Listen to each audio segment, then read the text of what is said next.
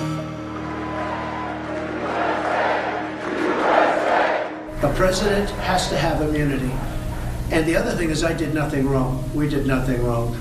Kia ora, I'm Sharon Brettkelly, and today on The Detail, we're talking about former and possible future US President Donald Trump. The primaries are underway, and meanwhile, Trump is facing a whole bunch of civil and criminal charges. Former President Donald Trump was indicted by a New York grand jury in the alleged hush money case. It is the first time in U.S. history a president has been indicted. Former President Donald Trump is indicted on criminal charges again this time by a federal grand jury here in Florida. A federal grand jury has voted to indict the former president for his attempt to overturn the results of an election he lost, up to and including his role in the January 6th attack on the U.S. Capitol. He faces dozens of severe charges for over 100 classified national security files he allegedly kept after leaving office. This is the second time in American history that a president, current or former, has been criminally indicted by the Department of Justice. In both cases, that president is Donald Trump. What do these cases truly mean for Trump and for Americans? Could he actually become their president again? Well, here's Scott Detrow. He's the host of a podcast called Trump Trials, which cover his many legal woes. He's here to make sense of all this. So, what is the latest news from the Trump circus? Well, Trump is still technically in a competitive primary race. Uh, Nikki Haley, the former South Carolina governor and former UN ambassador to Trump, is still running against him. But I think it's very hard to see any way that that that she defeats him. I mean, she just had a primary race against him in Nevada where Trump wasn't on the ballot, but none of the above beat Nikki Haley. So this is going to come down in a couple weeks to South Carolina, her home state. If Nikki Haley doesn't beat Trump in South Carolina, uh, I think it's it's very hard to see any way for her to stay in the race. So increasingly, you're seeing everyone from President Biden on down just kind of assume that it's going to be a rematch uh, in November of Trump versus Biden, and Trump's going to be on the ballot for the third election in a row. While all this is going on, while his campaigning is going on, there's several court cases. I mean, at last count, I put it at uh, five criminal or civil cases, and then the E. Jean Carroll lawsuit. That that trial is mm-hmm. completed, but we, we're still hearing about it, aren't we? So, can we go through those? Sure. Uh, the criminal cases are, are, you know, the straightforward thing, like like like they sound, right? Trump is facing 91 different criminal counts across four cases. Two of those cases are tied to his attempts to overturn the 2020 presidential election, which led to the January 6th uh, attack on the U.S. Capitol. Now it is up to Congress to confront this egregious assault on our democracy. And after this, we're going to walk down, and I'll be there with you. Now, effectively a riot. Multiple Capitol injuries. Multiple Capitol injuries. Because you'll never take back our country with weakness. You have to show strength and you have to be strong. Then there's a case in Florida that's all about uh, he allegedly took classified documents with him after he left the White House and refused to give them back to the federal government. Then there's this case in New York that was the first one of these to be announced, um, and that has to do with campaign finance violations, uh, hush money that he paid to an adult film actress who he was allegedly having an affair with. The charges involved payments made during the 2016 presidential campaign to silence claims of an affair. Trump has insisted that he's done nothing wrong. That money came in the very final days of the 2016 presidential election and may have broken some campaign finance laws. So that's all the criminal. Then, like you said, there's even more. Uh, there's been a big ongoing civil case over the last few months in New York State that has to do with uh, fraudulent business records that the Trump organization filed over the years. The judge has already ruled that those records were fraudulent, you know, inflating the value of all his assets, everything from how much space there was in his apartment to Trump Tower to other ways that the Trump organization was making money. So the judge has ruled that that his company was fraudulent, and we've been having this trial that's that's been taking a while to wrap up that has to do with what the penalty may be. The penalty may be that Donald Trump who was this iconic New York businessman for decades, might not be able to do business in New York State anymore. It might even as go far as to lose Trump Tower, which before he entered politics was like the defining feature of Donald Trump. Mm-hmm. It was it was the core part of his brand, and it's interesting now with the way that his his career in life has changed. It almost seems like a side thing, like Donald Trump without Trump Tower. If you said that in the 1990s, you'd think that's impossible. Now, now it you know it's it's not a place he spends much time anymore. So that's what's going on in one of the civil cases. Lastly, you were right. There's so many things to keep track of. There was the, the, the E. Jean Carroll defamation case. Former president ordered to pay $83.3 million in damages for the case. It comes months after Mr. Trump was already found liable for sexually abusing and defaming Carroll who Trump mocked while he was president after she made a sexual assault claim against him. It also comes after Trump stormed out of the courtroom during closing arguments earlier today after Carroll's attorney told the jury that he's a liar and thinks, quote, the rules don't apply to him. What about this case in Colorado where he hasn't been allowed on the ballot? Where do we stand on that? Well, the Supreme Court just heard uh, oral arguments in that case. That was the case that started in Colorado, like you said. Uh, it goes back to language in the U.S. Constitution that was put there right after our Civil War, when the country was being put back together, and and this language was passed in the Constitution that would bar people who had held office then tried to overthrow the U.S. government by joining the Confederacy. It uh, it said, you know, if you engaged in insurrection, you can't hold office. Now, Colorado State Supreme Court said, well, that applies to what happened on, on January 6th. Um, Trump, you know, engaged in insurrection, therefore he can't be on the ballot. Another state, Maine, uh, the top official in Maine who oversees elections, ruled the same way. And this is an open question in about 10 to 12 other states right now. Uh, this made its way very quickly to the U.S. Supreme Court. We just heard oral arguments. We're going to wait to hear how the court rules there. That could go a number of different directions. The direction the Supreme Court appears to be heading is in Trump's favour.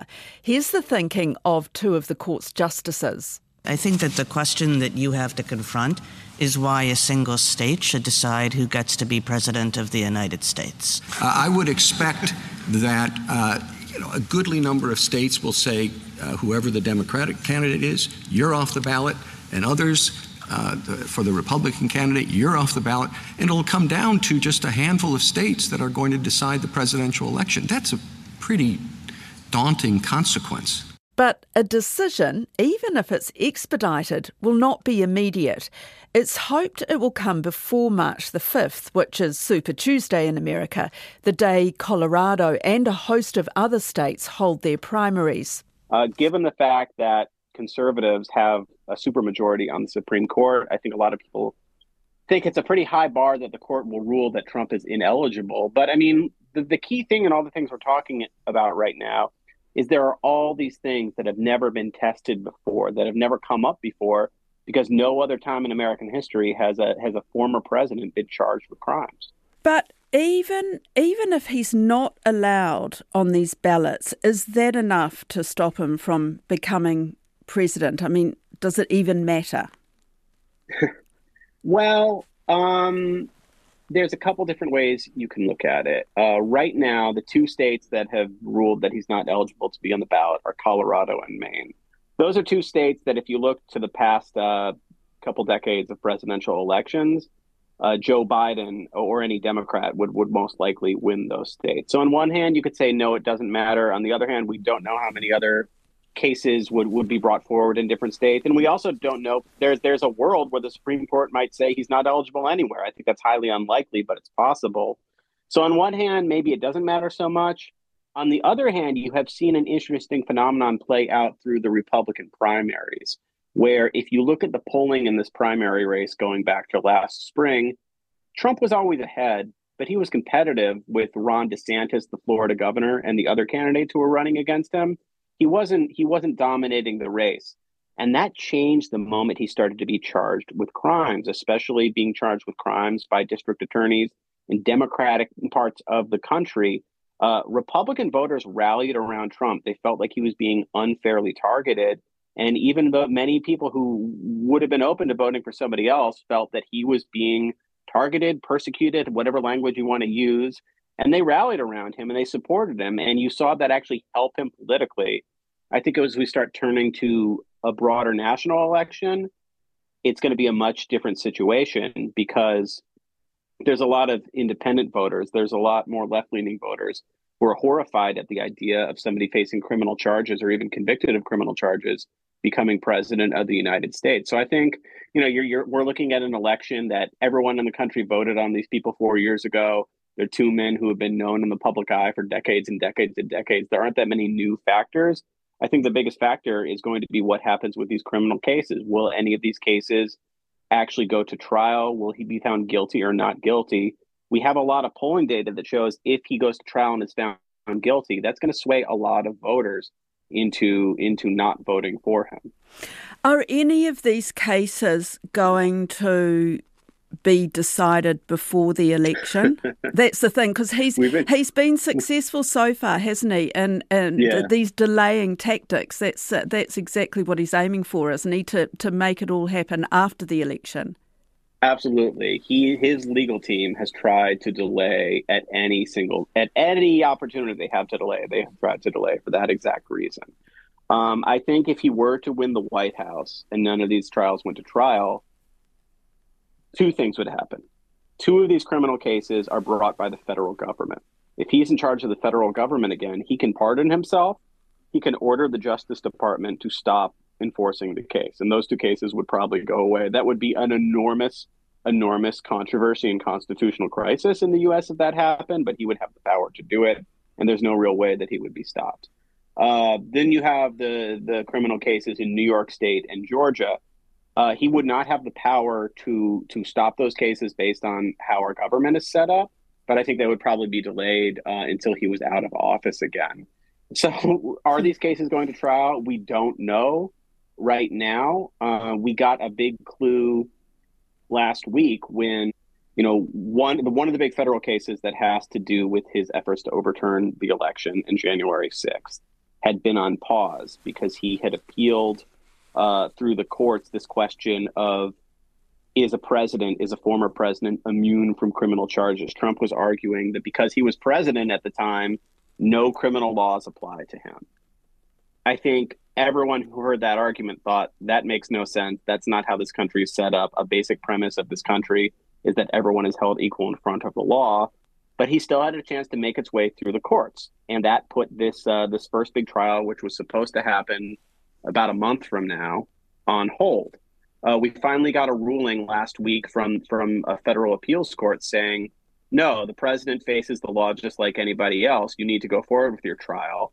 Uh, the question now is whether he's appealing that to the Supreme Court, whether they'll hear it or not, um, or whether they say, no, a lower court ruled, move forward. And all of this is confusing. But I think that the short answer is in a matter of the next few weeks, I think we'll get a sense of when this first big federal trial is going to happen. Is it going to happen this spring? Is it going to happen this summer? Will it happen before the election? I think a lot of people in the justice system here think it is really important for one of these cases to go to trial to not have this hanging over the presidential election. And then, uh, if there is a result and, and it goes against him yeah. before the election, will he be removed? Will, does that prevent him from continuing to stand? You know, uh, one of the many things we found with Trump through the years that that there wasn't something on paper to address something because it had just never come up before there are so many places that you cannot if you are convicted of a crime a federal crime you can't vote you can't participate in the elections right but there's mm-hmm. nothing that says a criminal can't can't be elected president of the United States. Article 2 of the Constitution lays out three requirements for becoming president. You have to be a natural born citizen, at least 35 years old, and a U.S. resident for at least 14 years. That's it. No other requirements, no other limitations. And the Supreme Court has ruled neither Congress nor state legislatures can add new requirements. It has never been an issue before, but it is an issue America's going to have to deal with this year. really confusing, Scott. So, so just in general, I mean, every time one of these cases, you know, goes to court because it's what you know the next chapter and then yeah. the chapter after, he's not there each time. He's not appearing in court each time, is he? He's not, but you know what? He has actually appeared in court way more than he has needed to. And he's appeared in courtrooms in a way that typically people facing these criminal charges don't apply. Uh, the biggest example of this was when the, the federal appeals court here in Washington listened to arguments over this question of presidential immunity. Does the president have a right to be held accountable in the law or not? Usually, in a case like that, the defendant does not actually show up. Uh, his or her lawyers just show up. But Trump came to the hearing. He went outside. He uh, he talked to reporters afterwards. I want to thank everybody for the fairness. We've been covered very fairly. Most people agree that uh, we're entitled as a president to immunity. And he appeared at, at one of those civil trials we were talking about, the the defamation case. You know, he won the Iowa caucuses, the first step in the presidential nominating contest. A day or so later, he's in a New York courtroom. He didn't have to be there, but he thinks it's good for him politically to stand up there and make this argument that he is being unfairly targeted because he's a candidate for president. So I think you're going to see him continue to do that. And I think honestly, if if he does go to trial, especially in this January 6th case, I feel like that'll be, you know, probably the biggest trial in the US since the OJ Simpson trial. I think it's going to be an enormous media spectacle and I think Donald Trump will will make any effort to be in the center of that and be in front of the hundreds of reporters who will be outside the courthouse. And you know, you're going to have on one hand Joe Biden is going to be running for president mostly by sticking around the White House, and then you have Donald Trump running for president mostly by sticking around a federal courtroom. It's going to be probably the strangest election in centuries here. His demeanor through all of this, I mean, does he show any signs of pressure? I think so. I mean, I think in so many different ways he has had so much practice with this over the years, right? He's been impeached not once but twice. He's been charged with with with crimes four different times over the span of several months. It felt like every other week last summer we were doing live coverage of Donald Trump appearing in a courthouse. Um, and he acts like a victim. He acts angry. He acts petulant uh, over and over again in that civil case in in New York City over over the Trump organization he he at times stormed out of the courtroom. He took the witness stand, and the judge had to tell him over and over again, "This isn't a political speech rally. This isn't a political speech. Answer the questions the lawyer are asking you." So, what's an act? What isn't? I don't know. After covering him for a decade at this point, I'm still not sure. But he certainly has the the way that he tries to spin this to his advantage. God, it's amazing, isn't it? You know what, Scott? What what is very interesting from the New Zealand perspective uh, or one of the things, is that the lawyers and judges, we, we know who they vote for. And mm-hmm. in New Zealand, our judges are completely they're apolitical. You don't know where they come from. There is no obvious bias. Well, yeah. I mean, am I wrong there? No, I mean we know who appointed them, right? And I think it depends. Um, we know which which presidents put them on the bench, and I don't think we know who we vote for. But I would just say in that big appeals court ruling that we were talking about on this question of whether or not presidents are immune from the law, it was a unanimous decision. Uh, it was authored, all three judges wrote it together. Not one judge's name was on it. And two of those judges were appointed by Joe Biden, and one of those judges was appointed by the first President Bush. So it was a Republican Democratic split. When it comes to the U.S. Supreme Court, you're right, it has become hyper political more and more so in recent decades.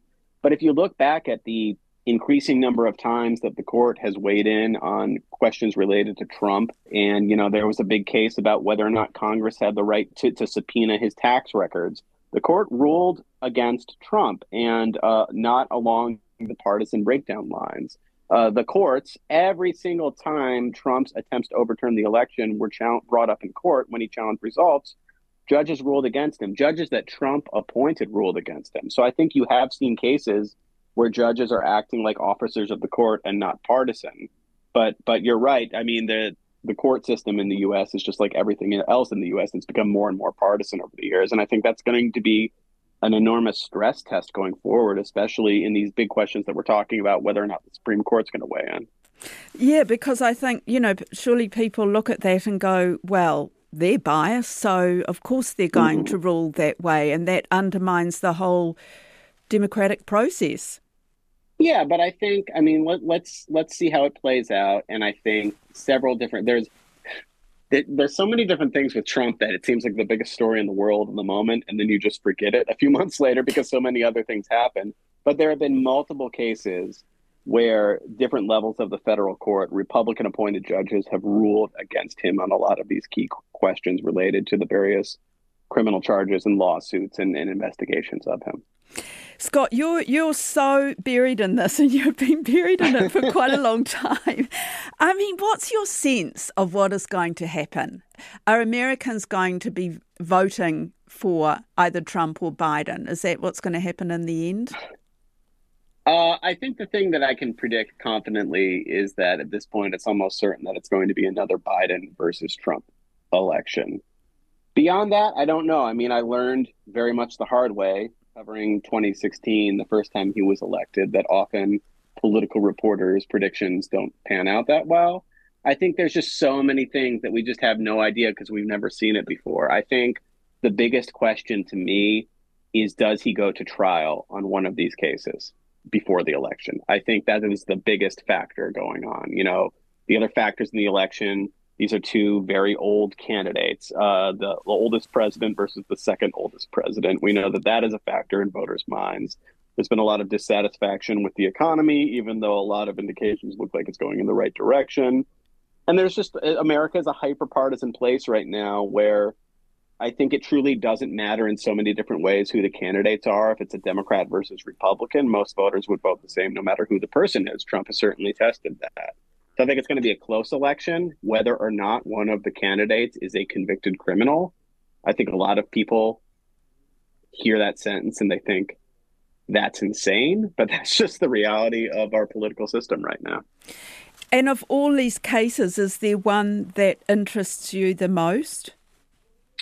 Well, I think if you look at the magnitude of the different things he's charged with, to me, the cases tied to his attempt to overturn the presidential election and what happened on January 6th. To me, that's far and away the biggest thing. For all of the scandals and crises of the Trump administration, his attempt to be the first president to just throw aside our democratic system, I think, is far and away the biggest thing that happened. That's nearly all for today, except to say America's comedians are having a field day over this. We'll leave you with the late show's Stephen Colbert's pasted together interview with Trump from last week. Mr. Trump, how are you today? Incompetent. Everybody knows it. Okay. So, talking about the campaign, what are you looking for in a running mate? Me. You can't be your own vice president, sir. I understand that. But where do you hope to find someone that has the same qualities that you do? Mental institutions and insane asylums. Okay. Anywhere else? Hell. The detail is supported by RNZ and NZ On Air. This episode was engineered by Jeremy Ansell and produced by Alexia Russell, Gwen McClure, and Davina Zimmer. Thanks to Scott Detrow from Trump Trials. I'm Sharon Brettkelly. Mā te wā.